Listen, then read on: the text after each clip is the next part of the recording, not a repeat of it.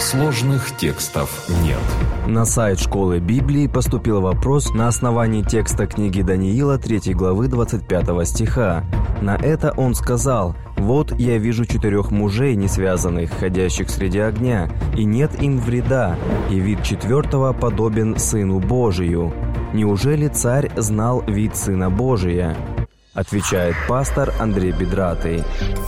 Конечно же, Вавилонский царь не мог знать вид Иисуса. Даже пророкам это не было открыто. Значит, это выражение в устах Навуходоносора означает что-то другое. Но что же тогда имел в виду царь Вавилона? В те времена выражение «сын кого-либо» или чего-либо было довольно часто употребляемая форма. Например, Иакова и Иоанна за их крутой нрав называли сынами Громовыми, а Варнаву же, напротив, называли сыном утешения.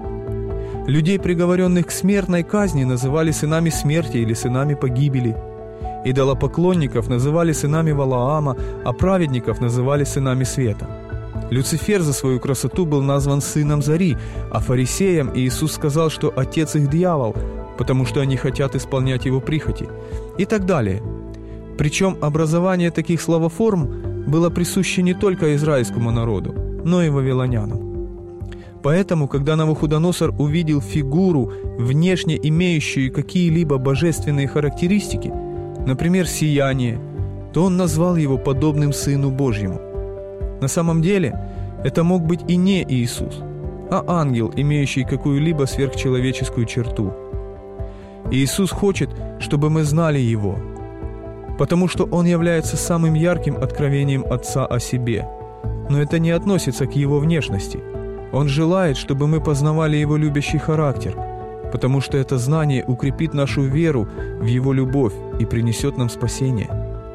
Внешность же Иисуса не способна это сделать.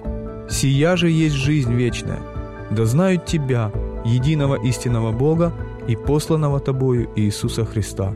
Евангелие Иоанна, 17 глава, 3 стих. Дорогие друзья, если у вас есть вопросы по библейским текстам, на которые вы хотели бы получить ответы, оставляйте их на сайте школы Библии bible.ua. Подписывайтесь на наш YouTube-канал «Сложных текстов нет», чтобы услышать больше подробных ответов на непростые вопросы к Библии.